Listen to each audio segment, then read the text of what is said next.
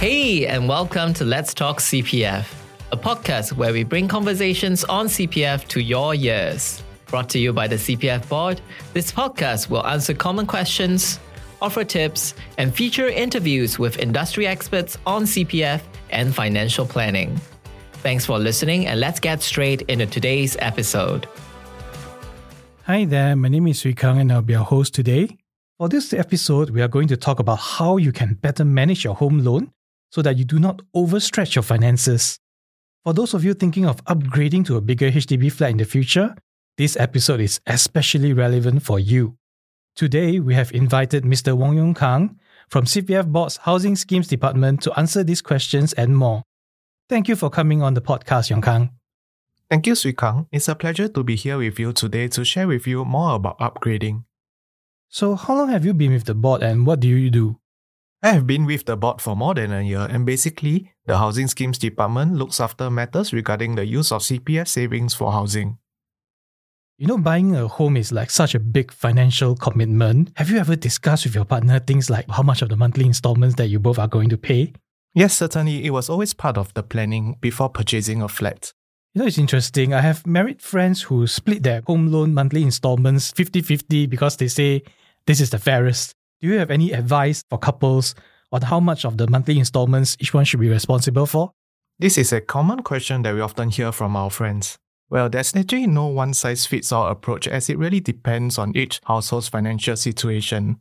So for instance, one person may be responsible for the payment of the money installment, while the other takes care of the grocery needs in the household.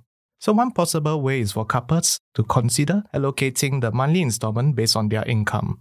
But we know that in reality, the circumstances faced by every individual can be very different. Someone may have a very high income, but also huge financial commitments, which eats into their ability to pay more of the monthly installments. So my advice is actually for married couples to understand what their needs are, then decide what is the best arrangement. I see. If two people decide to buy a property together, does it automatically mean that they're under a joint tenancy, meaning they own a flat equally, or is there another way of holding a property? Not necessarily. So there are two different manners of holding, namely joint tenancy as well as tenancy in common. So under a joint tenancy, all the owners have an equal interest in the property with no separate shares. On the other hand, under a tenancy in common, each owner owns a separate and distinct share in the flat. For instance, one owner may own 70% and the other one may just own about 30%. So I encourage owners who hold their property under tenancy in common to use their CPF monies in proportion to the shares of ownership. Otherwise, if they use more CPF monies more than their share of ownership and choose to sell their share of the property, it may need them to fork out more cash to refund to their CPF account.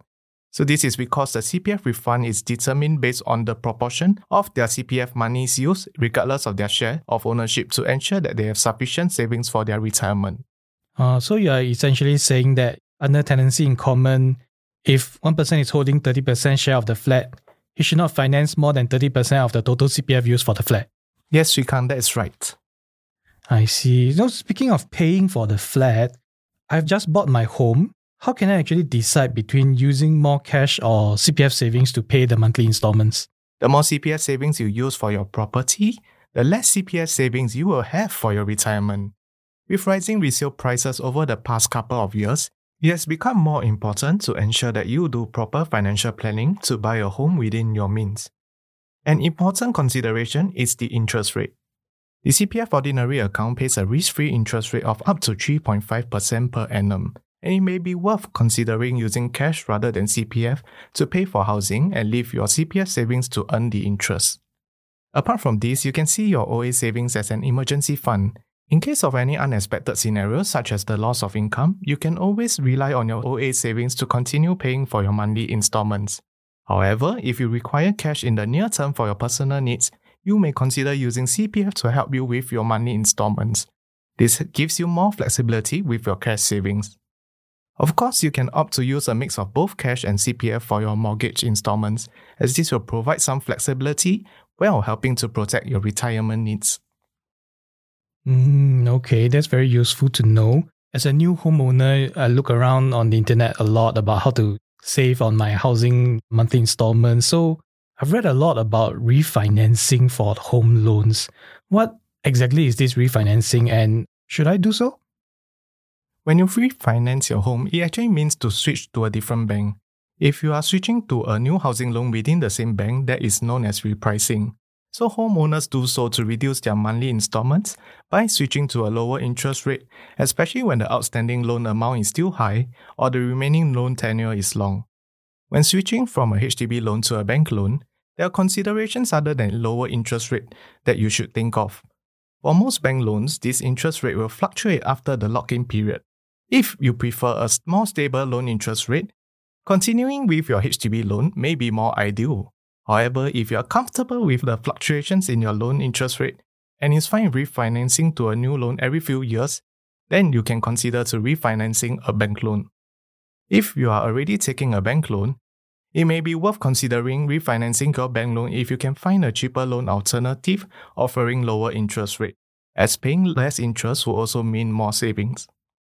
Does it mean I can just switch from HDB loan to a bank loan and then bank loan back to HDB loan? Do I have the option?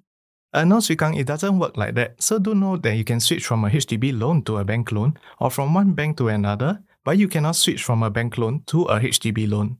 Before refinancing, check with your bank if you are still within any lock-in period, because you will incur a financial penalty if you refinance during the lock-in. You should also be aware of how changes in the world may affect you. Recently, the US Federal Reserve rolled out its largest interest rate hike since 1994 to tackle inflation. So what this means is that bank interest rates for housing loans are going up. It may become more expensive to take a bank loan, and this trend is likely to continue for some time.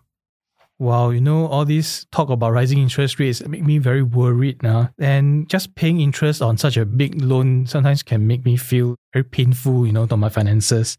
Should I maybe just think about making a partial repayment or shortening my home loan period so that it's less painful?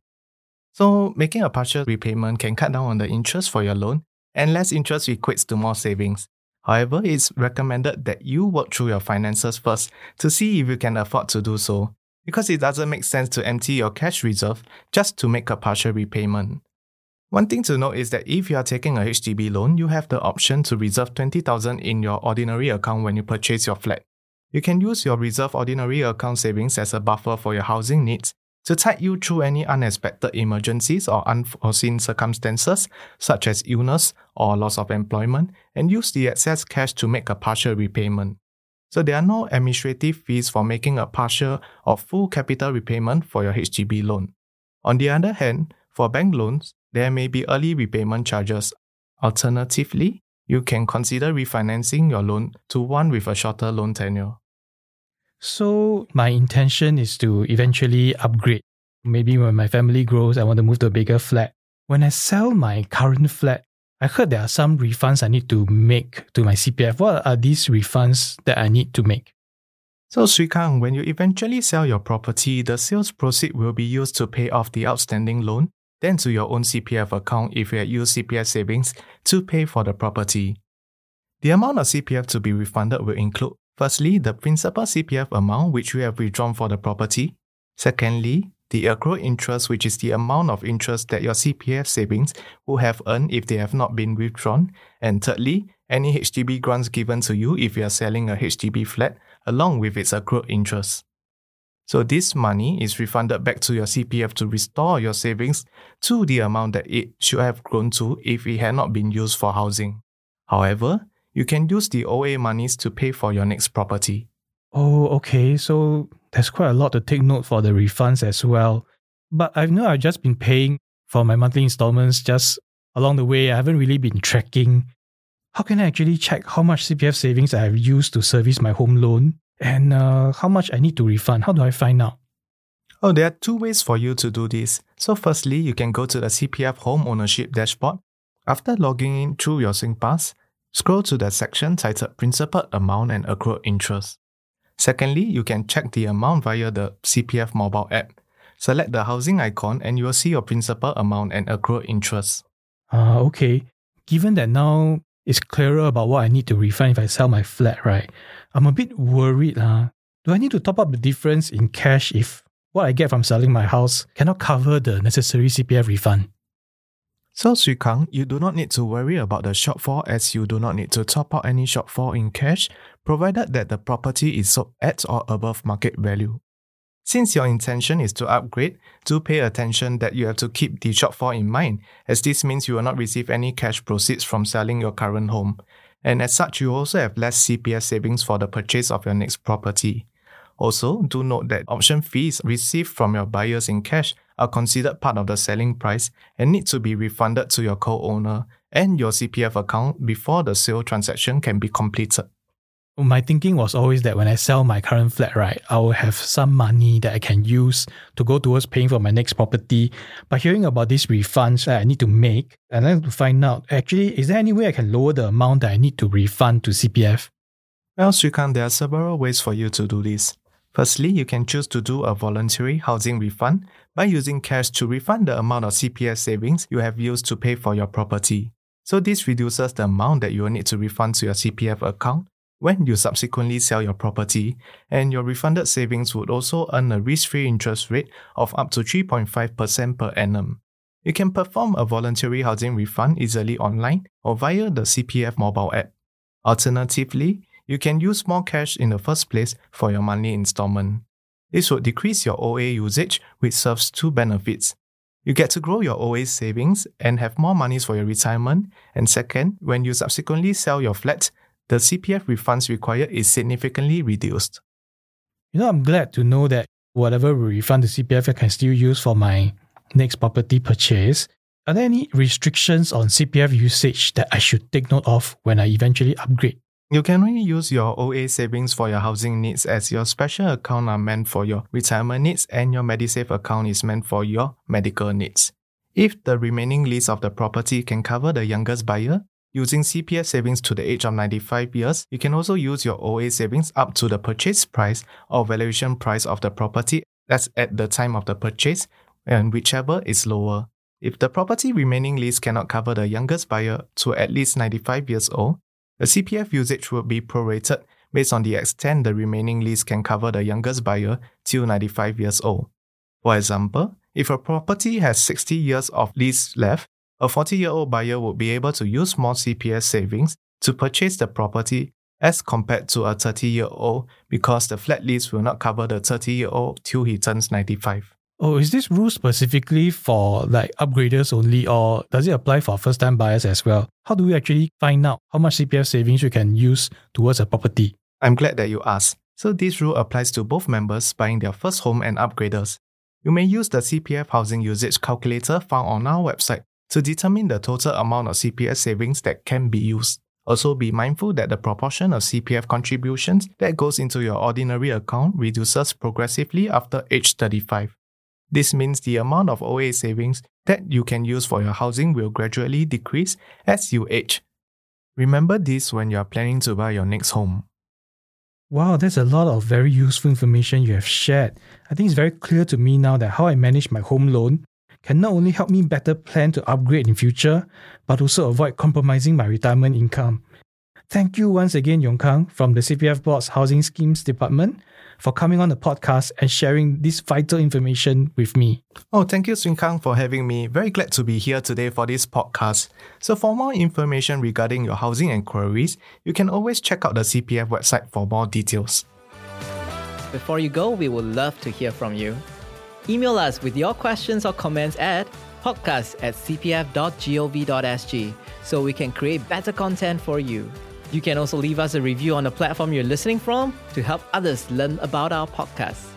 For the latest news, visit cpf.gov.sg/podcast or follow our social media pages. Thank you once again. Until the next time, let's talk CPF.